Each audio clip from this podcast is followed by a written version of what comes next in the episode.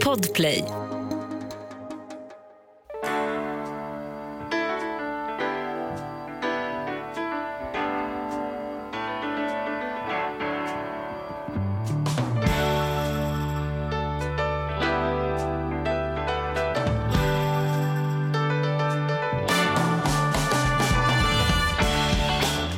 Och hjärtligt välkomna till Ekonomi på riktigt med Charlie och Mattias. Du ser stark ut Charlie. Tycker du det? Jaha. Ja, men jag, när jag föreläser mycket så, så har jag en föreläsningscoach som heter Michele. Han, är alltid, han är nästan alltid med mig i bakrummet. Och han har en tes med att jag alltid som bäst när jag är lite sjuk. Och jag har varit lite sjuk och är på väg tillbaka nu. Så det är kanske är därför att det liksom genererar någon typ av extra stark. Du kanske slår sjuk. på något för att kompensera Kanske bort. är det så. eh, Ja. Min, min son pratar ofta om eh, kompensationsfaktorn som de pratar väldigt mycket om i Solsidan. Det vill säga att Jag har om, inte sett Solsidan. Ja, du har inte sett? Ja, du är den enda svensken som inte har sett det. Det, är, det, är, det är egentligen bedrövligt att du inte har det. Ja, det kanske är det. Ja, det, det Ja. Jag vet inte, det, det hade kunnat varit en grej som du... seg på en tå- på, är man inte på tåget från början känns det också lite töntigt att börja med Ja, Solsidan fast nu. du, du liksom. skulle också kunna vara sån här som tycker att du gör en grej av att du inte har sett det. Ja, men det, har, det vet du att jag inte har gjort. För jag har inte suttit här och sagt varenda vecka. "Mm, Nej, jag vet att du inte har gjort det, men det hade kunnat vara så här. Nu, Mm. Och den där får du släppa så här, att det känns töntigt. Du, börjar, du, har, Ja. du har ju så många timmars... Vi är inte sponsrade av TV4 och. Solsidan ska vi säga. Nej. Men alltså det är ju, jag tycker att det är det, mest, eh, det roligaste som man har haft i serieväg i Mhm. Sverige. Ja, men du ser. Men Mm. där i alla fall så är det handlar om, om eh, de som bor på Solsidan då, och en av de som är lite täta där. Mm. Han pratar om kompensationsfaktorn, alltså i en, i en relation. Om man ska träffa någon.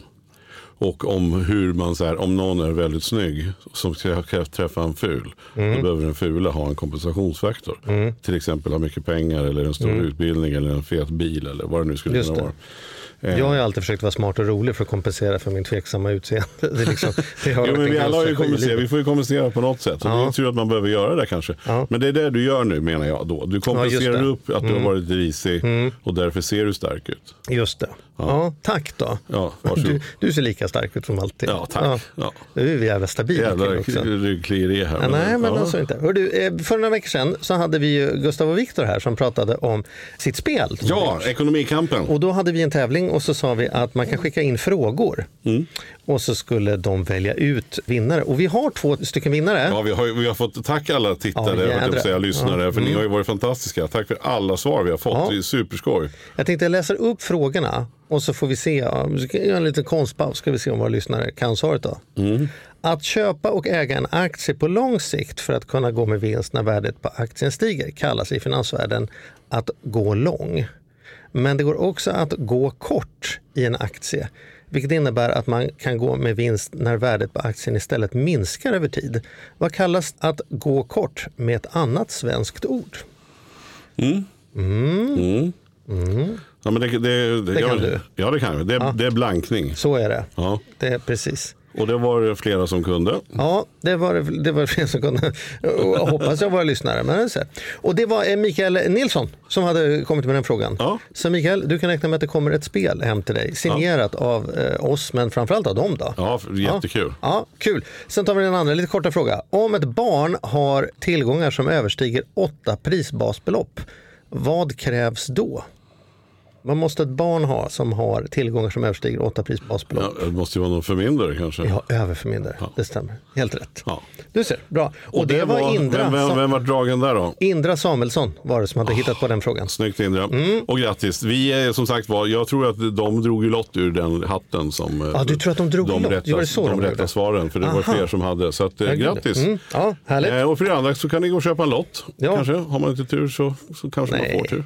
Köpa en lott? Nej, det ska man inte ha ägna sig åt. Va? Nej, det tycker jag Nej, man ska hålla sig. Och det där med, vi pratar ju också om det där med par och på så sätt så kommer vi in nu till Det här är ett väldigt känslosamt möte ska jag berätta för alla som lyssnar. För Mm. att det här är en uppföljning sen 2018 Ja. där vi gjorde en väldigt stark intervju med Eva. Mm. Och Sen är det jättemånga av er och vi själva som har funderat på hur gick det sen? Mm. Det är ändå, vi pratar ju liksom, ja vad är det nu, fyra och ett halvt, fem år sedan. Mm. Och jag har flera gånger försökt att bjuda in Eva.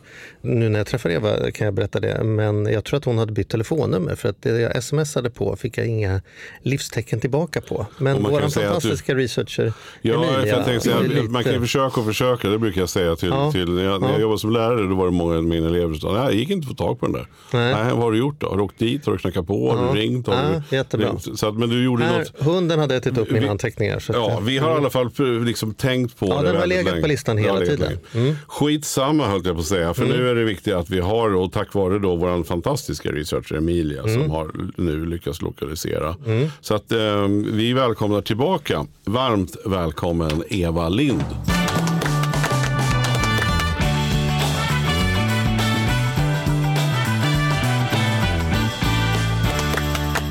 Mycket. Vad härligt att se dig igen. Ja, detsamma. Jag vet inte om du också har en kompensation där att du har haft det tufft, för du ser också jättefräsch ut. Pigg och lugn. Jag har förlorat det mesta och mer därtill. Och bestämde mig, de ska inte kosta min livsglädje. Det finns ändå en morgondag. Det är ekonomiskt det här. Och det, när jag var hos er 2018, det visade sig bara vara toppen av ett isberg. Kan vi få snabbreprisen på vad var vi då när vi skildes åt? För den som inte har hört det här Då avsnittet. gällde väl, vi hade ju sålt vårt sommarhus och det uppdagades att han levt på banklånet, huslånet. Så när vi sålde så det var inga pengar kvar. Jag hade ju gått in med egna medel på 2,5 miljon. Och det kom ju en kommande rättegång mellan mig och min för detta.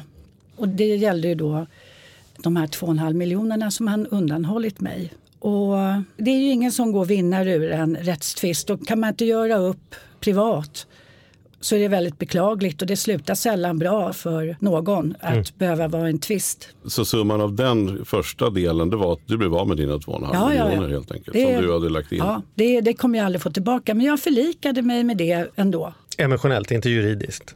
Men liksom, Nej, nej, men, förlikning kan eh, betyda det- två saker. Där. Nej, jag hade aldrig räknat med det, men det var inte det värsta. Utan eh, det var 2019, hösten. Då var det en rättegång dagarna i två.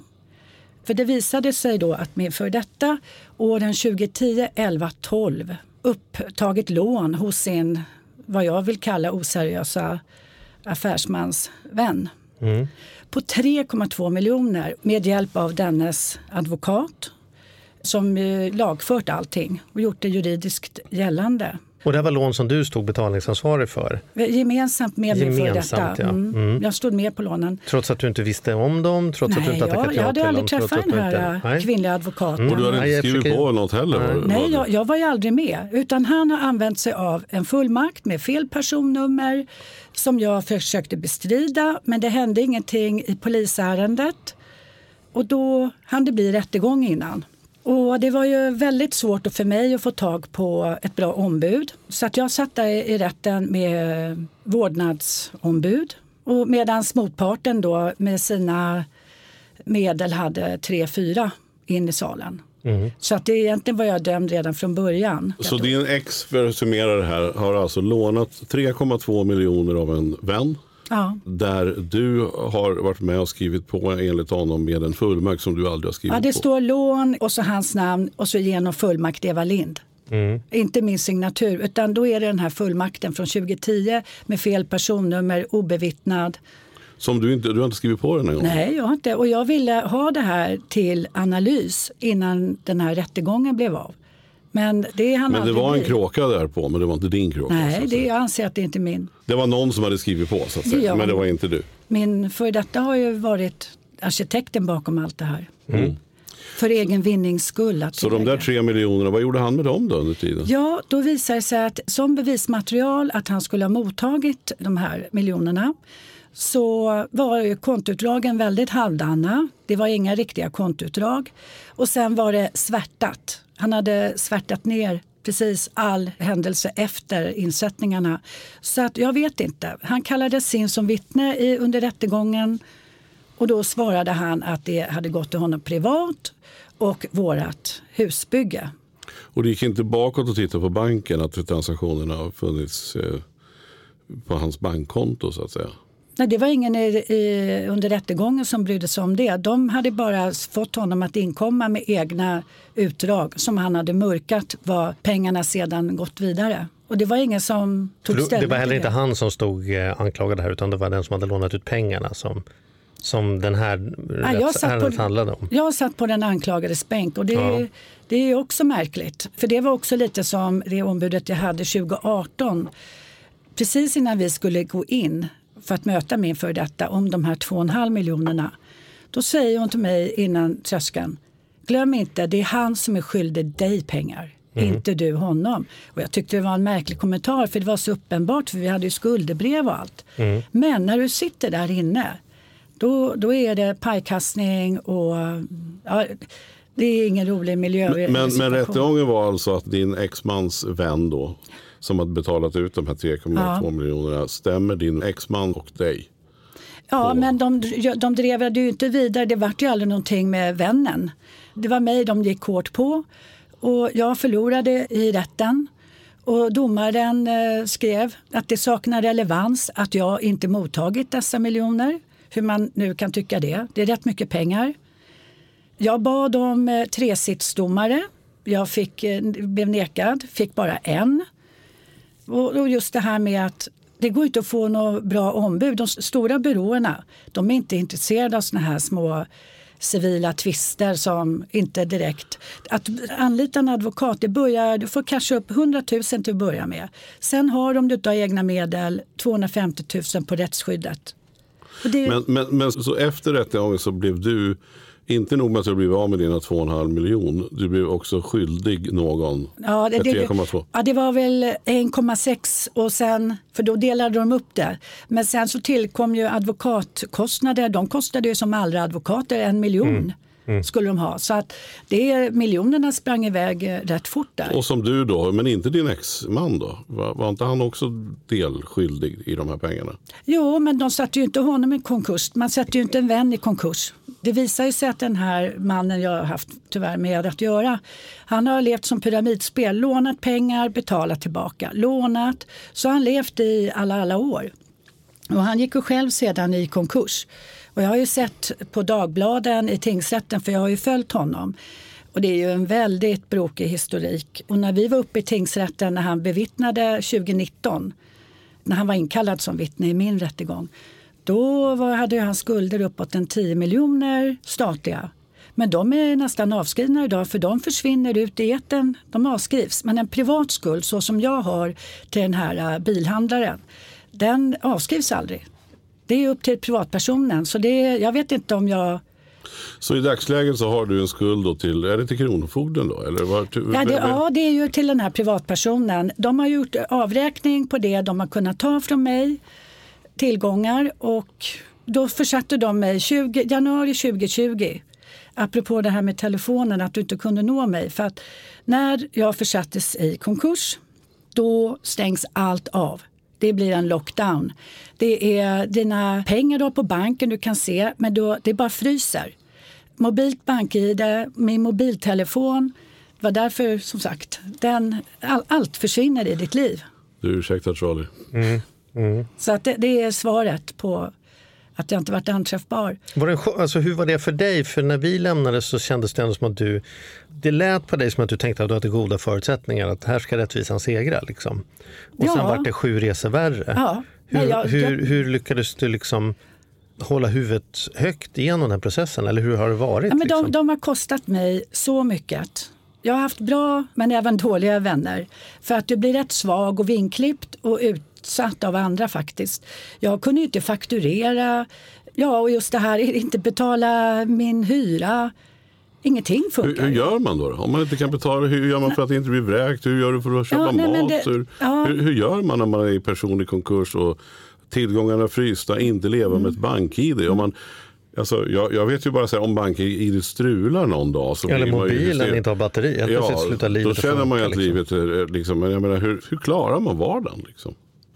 Bra familj och vänner som hjälper dig omkringgå. Och att, eh, jag fick ett kontokort av den här konkursförvaltaren som samma gäng som utsatt mig för det här som de kunde anlita och det kan man göra bara han är godkänd i tingsrätten. Och bara det också, då kände jag, nej jag vill inte ha kortet som, du får som ett litet låtsaskort från konkursförvaltare genom, genom banken. För då känner jag, då kan ju de sitta där och titta mm. och granska exakt vad jag köper mm. och vad jag gör. Mm. Och den integriteten kände jag också, den, jag bjuder inte på den. Så då har jag haft vänner som har ombesörjt och hjälpt för mig och det är jag väldigt tacksam och, för. Och status idag då? För du berättade precis innan här, eh, kan du berätta för lyssnarna vad du sa? Att du har varit på banken? Ja, jag fick. Förra veckan fick jag från Handelsbanken inloggning, allt. Så att nu, det, det, jag är lite som Bambi på halis, att börja om. Men hur kunde du komma dit då? Alltså, det har ju... Nej, konkursen av, den blev avslutad här för en månad sedan. Så att jag levde i personlig konkurs. För det, det var ju så många olika rättegångar. Det är en rätt rörig historia. För mm. Det var ju mitt gamla företag och ett annat företag som ägde fastigheten där mina 1,6 miljoner satt. Och det tar ju tid att follow the money som mm. de här har gjort. Men vad innebär det när, du säger att konkursen är klar? Vad, vad, vad är summa Då är ni inte skyldig någon pengar längre eller hur funkar jo, det? Jag, jag har faktiskt inte orkat för man släpper. Det är också något sånt mm. där, man, som människa klarar man faktiskt mer än vad man tror. För nu kände jag direkt för, för några veckor sedan ja, nu är det dags att ta kontakt med Skatteverket och nu är man inne tillbaka i den där samhällsfunktionen som jag har varit utesluten ifrån. Som faktiskt också har en viss befrielse. Det, det låter svårt, eller om det är en... en mm, ja, men jag förstår. Försvarsmekanism? Ja, eller? jag tror det. Och just det här också att njuta av dagen och göra trevliga saker och inte låta dem få ta koll på mig och mitt humör. Det, det har varit liksom min levnadsinstinkt.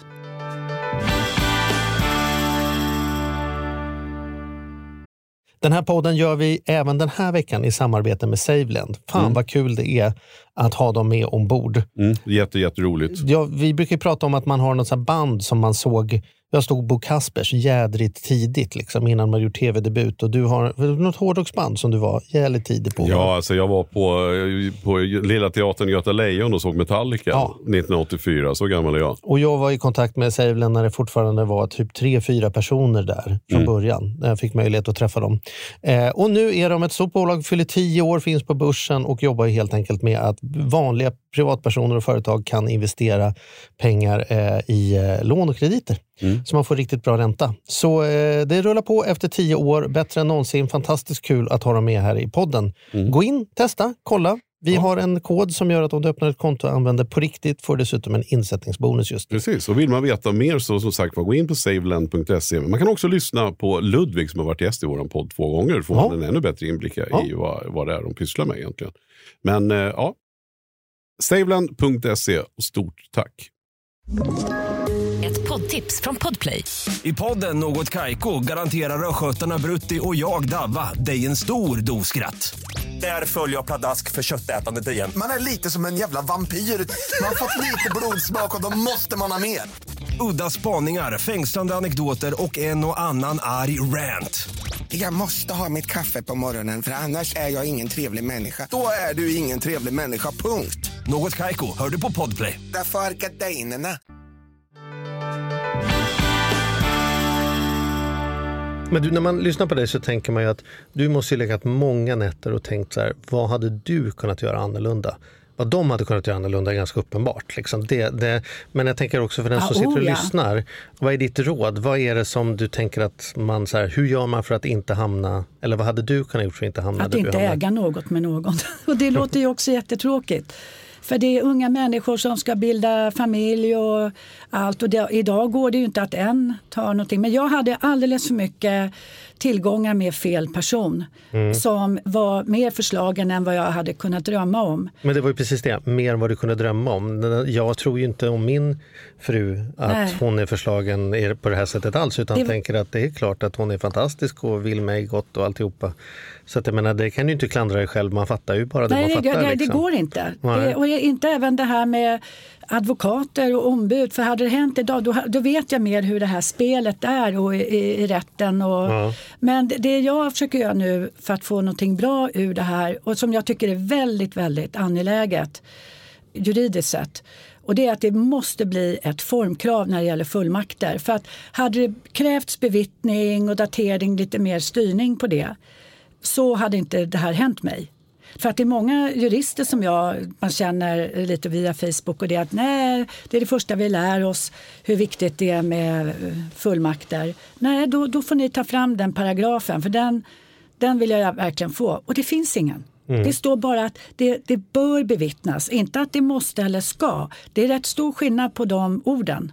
Mm. Och hur det kan ödelägga ens liv. Det är intressant tycker jag för att jag kan ju inte få ut ett paket som det står mitt namn på om jag inte har legitimationen med mig och mobilbank. Du vet, så här, ibland kan det vara så fruktansvärt så. Alla vet att det är jag och ändå lyckas jag liksom knappt. Jag måste gå hem igen ja. och hämta den. Så när det kommer att bevisa att jag är jag, då är ju formkraven enorma upplever jag. Banken ska inte prata om hur det är, men om man då kommer vifta med en fullmakt, att, att bevisa att den fullmakten mm. faktiskt är påskriven av rätt person.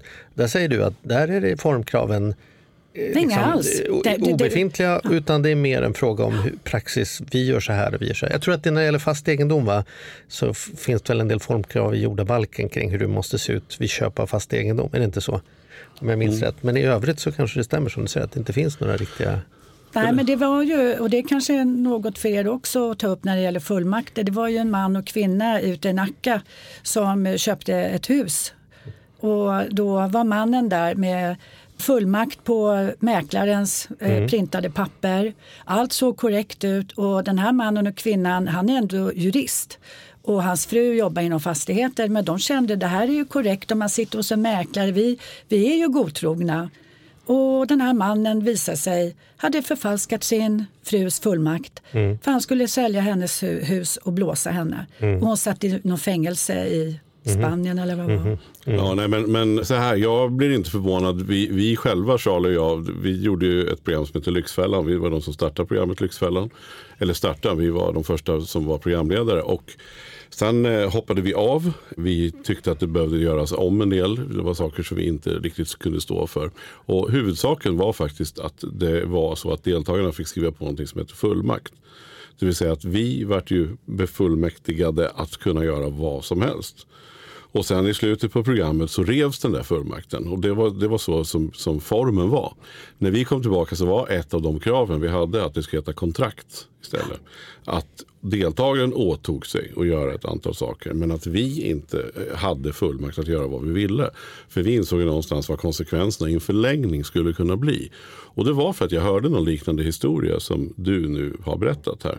Så att jag vill också verkligen till lyssnarna slå ett slag och för det här skicka liksom med, ut till svenska fullmakt. folket att fullmakt är något som man willy-nilly skriver på så fort någon ska hjälpa en. Precis, det fanns också en konstig sak för Lyxfällan, om man ska inte liksom bråka om det, men att ha en fullmakt för att fatta beslut åt någon som är med blir också väldigt konstigt därför att om jag säger så här, nu säljer jag din bil och så säger den här personen, nej men det vill inte jag.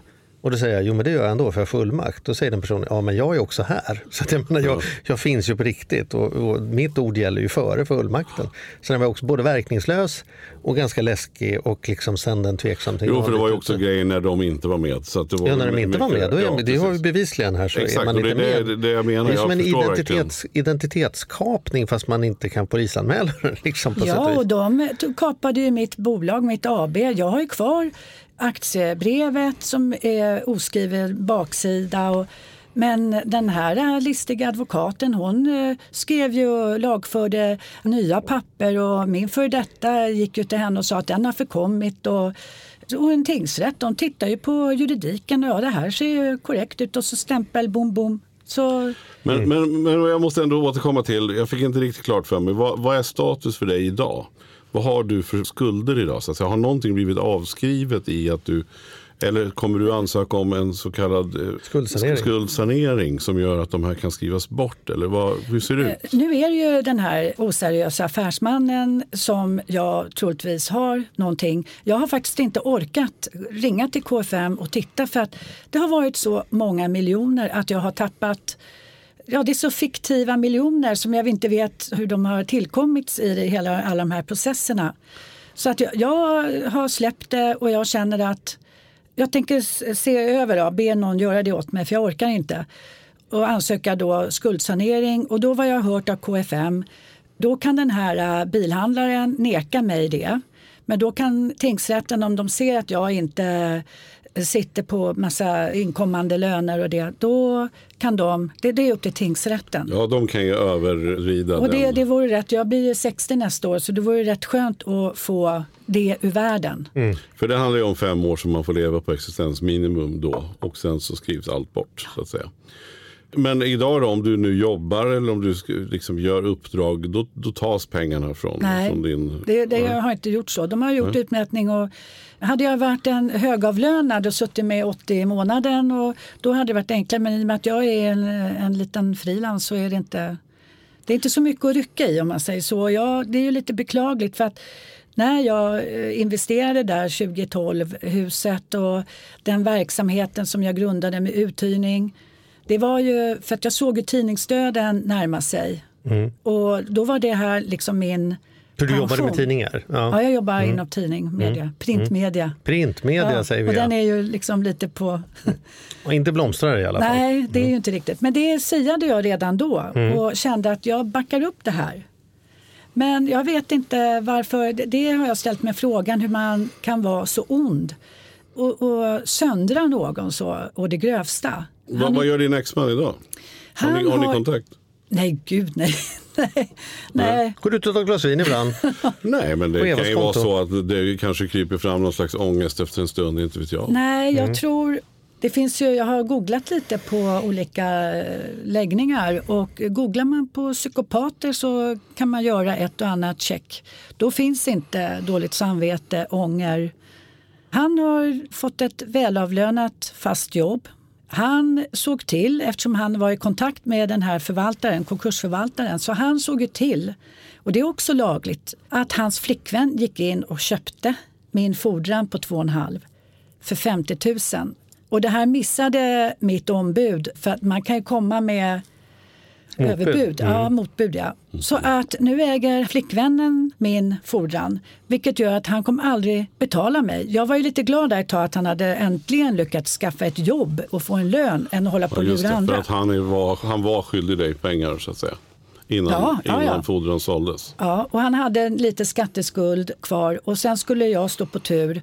Och då kände jag, men vad bra, då kan jag i alla fall kanske rycka tio i månaden. Mm. Alltså de är så listiga. Så, det är så, nu är inte han här och ska försvara sig, så ska, vi, vi, vi, absolut. Men, men så, vad jag förstår då är det så här, någon sitter i en situation där det tänker så här, här är jag skyldig 2,5 miljon. Och genom att sätta dig i konkurs, genom att hitta på de här andra skulderna eller faktiskt tagit skulderna, det vet vi inte, så blir allt dina tillgångar till salu. Bland mm. annat den här fordran på 2,5 miljon. Och då köper den personen upp den och därmed så blir det liksom inget att betala till dig längre. Så lyckas man vända på steken ja. från att han var skyldig dig 2,5 miljon till att du är mm. skyldig hans kompis 3,5. Liksom. Och får flickvännen att gå ja. in och skriva under om hon ens har gjort ja, det. Det vet, vet vi inte Nej. ens. Det är kanske är en fullmakt. Det är kanske en fullmakt inblandad. Det ska, det, vi, ska sitta, det ska vi inte sitta här Men det här är offentligt. Nej, vi vet inte. Nej, vi, måste vara noga med att säga att vi, vi, har ingen aning. Vi är här för att berätta din historia, ja, så precis. som du upplever den. Det är offentliga ja. handlingar, mm. allt går att ta ut på tingsrätten. Ja, precis. Ja, Men vad, vad skulle du vilja se för förändring? Du säger att du har varit uppe i, och pratat om detta med politiker och beslutsfattare. Vad är din önskan och att eh, vi ska göra för att se till att det här inte är möjligt, att det ska kunna hända igen? Det måste bli formkrav på fullmakter. Hur då, då? Genom att man sätter ett visst basbelopp. Det behöver inte vara om du är sjuk och jag ska gå och handla din medicin eller så. Utan att det ska ändå kunna finnas ett visst basbelopp. Och att det måste bevittnas. Notarius publicatus heter det. Eh, Notarius publicus? Ja, ja, ja, precis. Mm, mm. Nej, men, så att det inte kan hända. För att är det så här, så för det första om du skriver en fullmakt och personen heter Peter Johansson hur många Peter Johansson finns det inte i Sverige? Mm. Om det inte behöver bevittnas eller stå personnummer. Mm. Eller så kan du åka hem till en villaägare eller företagare och, och hota med våld och, och, säga skriv på den här fullmakten. Mm. Och så kan du gå och göra affärer. Alltså det, det är rätt mycket otäcka följder som och kan då bli. tänker man det rimliga är då att man polisanmäler fullmakten och säger den här fullmakten har inte jag gjort. Ja, men jag har ju gjort det. Ja, och det hjälper tydligen Nej, inte heller. polisen lyfte inte mitt ärende för en rättegången. Det dröjde över ett år. Och i och med att det blev dom, jag överklagade och då fick jag inte prövningstillstånd. Och det är också väldigt olyckligt för att då, då var det ju ridå ner. En det är annan, också svårt, annan, svårt också att anmäla en fullmakt man inte vet jo, finns. Det, det var, dök upp här. Vi har ju pratat tidigare i ett avsnitt om poängen med att ha ett nationellt skuldregister. Det skulle ju kanske vara lämpligt då, hör jag, om jag ska sitta här och killgissa lite på mina öron, med nationellt fullmaktsregister. Det vill säga att man kan gå in och kolla, är det någon som har fullmakt på mig, att alla fullmakter ska vara registrerade. Så kan man se, ja Andrea fick för tre år sedan fullmakten att skriva på en halv lägenhet för jag var i Spanien då. Liksom. Bra, den ska finnas där, det är inget konstigt och den affären är ju avslutad. Annars finns det ingen annan. Liksom. Nej men någon myndighet. Det hade, varit, det hade ju varit Precis, lämpligt. Som ska registrera samtliga fullmaktiga. Mm. Om det dyker säkert utöver... massa EU internationell rätt. Kjell det där får ju din son läsa som jobbar med avtalsrätt i EU snart. Ja precis, han gör ja. det snart. Jag har fått mm. upp det här med honom. Nej, men ja. Det här är ju en super intressant fråga. Jag tror att det, det skulle vara intressant att lyfta den här vidare faktiskt mm. med en jurist tycker jag. Vad, mm. vad får du för svar? Det är helt enkelt så att, att fullmakten som den är idag är otillräcklig. Det finns ingen lag som säger någonting Nej. annat. Och vad har du fått för respons när du har pratat med beslutsfattare om detta? För det här är ju ingenting som du bara har, sitter här och häver ur dig. Ja, det här har det, du ju kämpat några, för. Ja, nu var det inte så när jag var i riksdagen att det blev en öppen diskussion. Jag fick min kvart och jag hade i och för sig förväntat mig att få lite följdfrågor men jag drog ju allt på, med bilder och min historia så kortfattat som möjligt. Men nu har jag kontakt med några ledamöter som ska skriva motion och det görs väl i september så att jag hoppas att det kan bli av. Ja. Men jag har ett svar från Gunnar Strömmer. Det glömde jag mejla, jag skulle kunna göra det. Men det var rätt sådär lite blaha blaha. Han har inte riktigt gått i kärnan mm. på, på vad som kan hända. Men det är ju om man tittar andra länder. Min väninna skulle ta ut för hennes 93-åriga far i utlandet, Tjeckien, 70 000 kronor. Och hon var tvungen att gå till notarius och mm. det var stämplar, sigill, jättenoga för de där bara 70 000.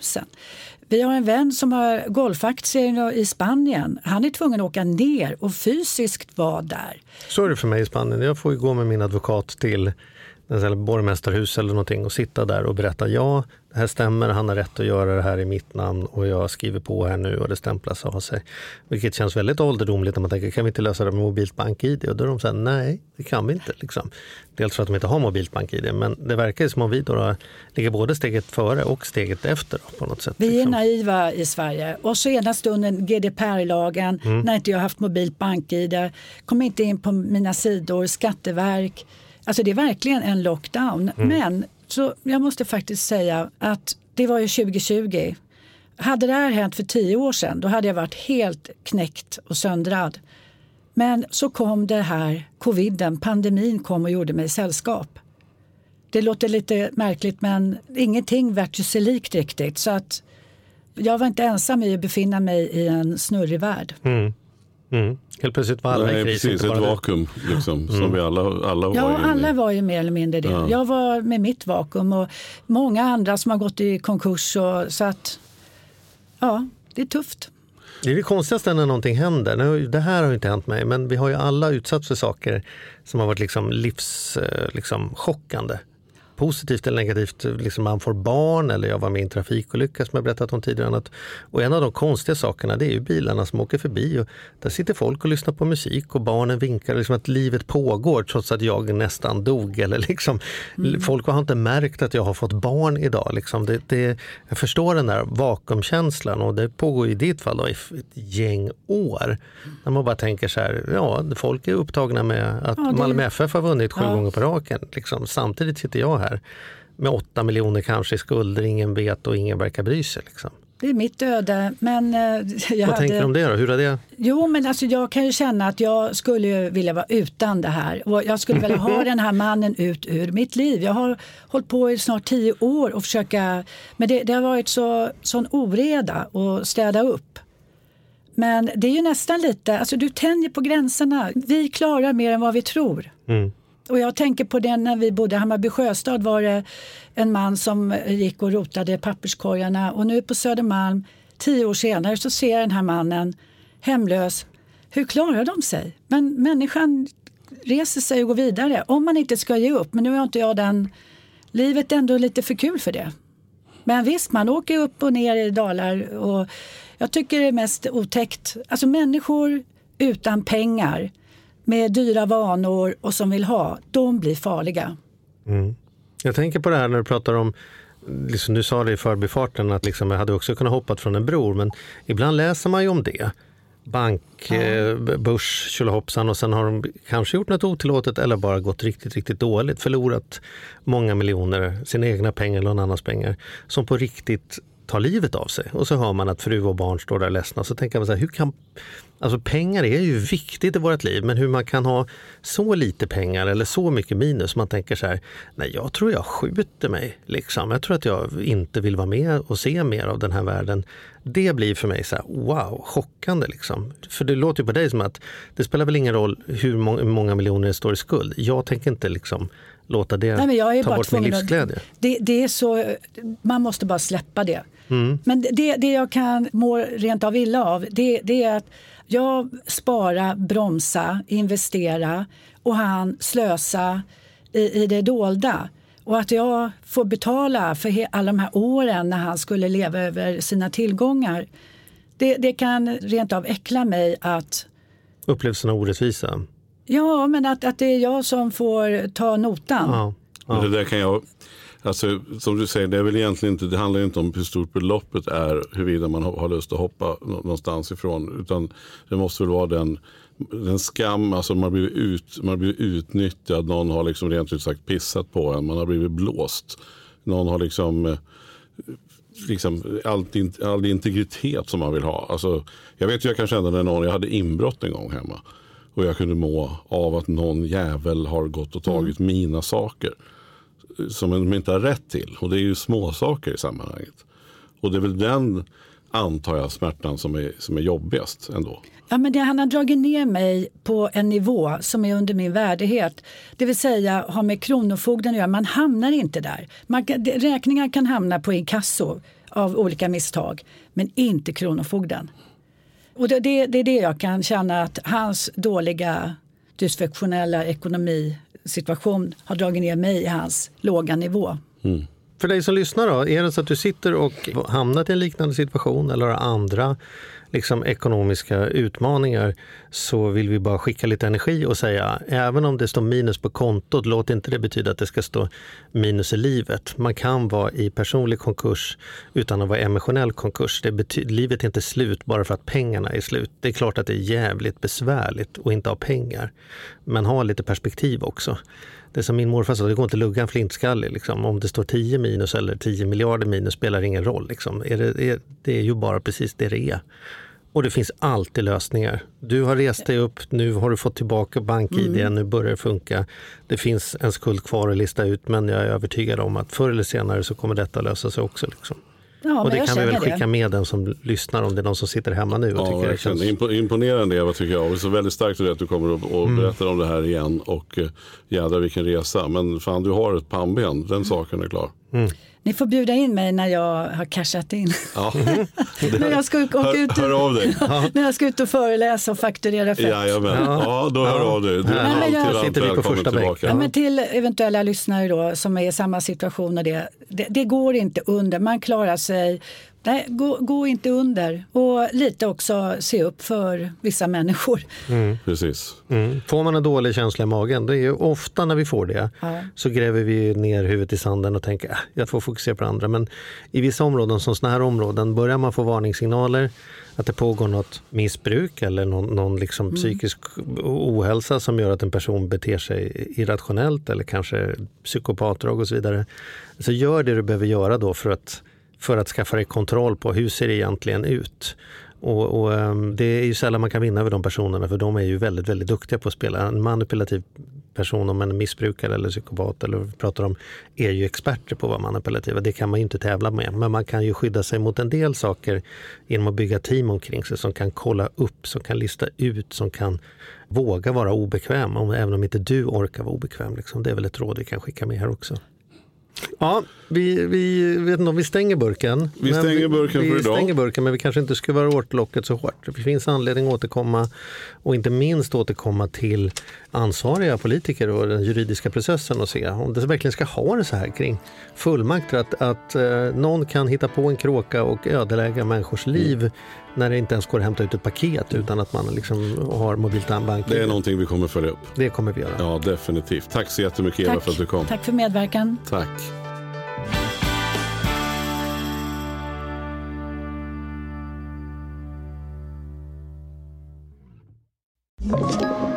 Podplay. Ett poddtips från Podplay. I fallen jag aldrig glömmer djupdyker Hasse Aro i arbetet bakom några av Sveriges mest uppseendeväckande brottsutredningar. Går vi in med hemlig telefonavlyssning och, och då upplever vi att vi får en total förändring av hans beteende. Vad är det som händer nu? Vem är det som läcker? Och så säger han att jag är kriminell, jag har varit kriminell i hela mitt liv men att mörda ett barn, där går min gräns. Nya säsongen av Fallen jag aldrig glömmer på Podplay.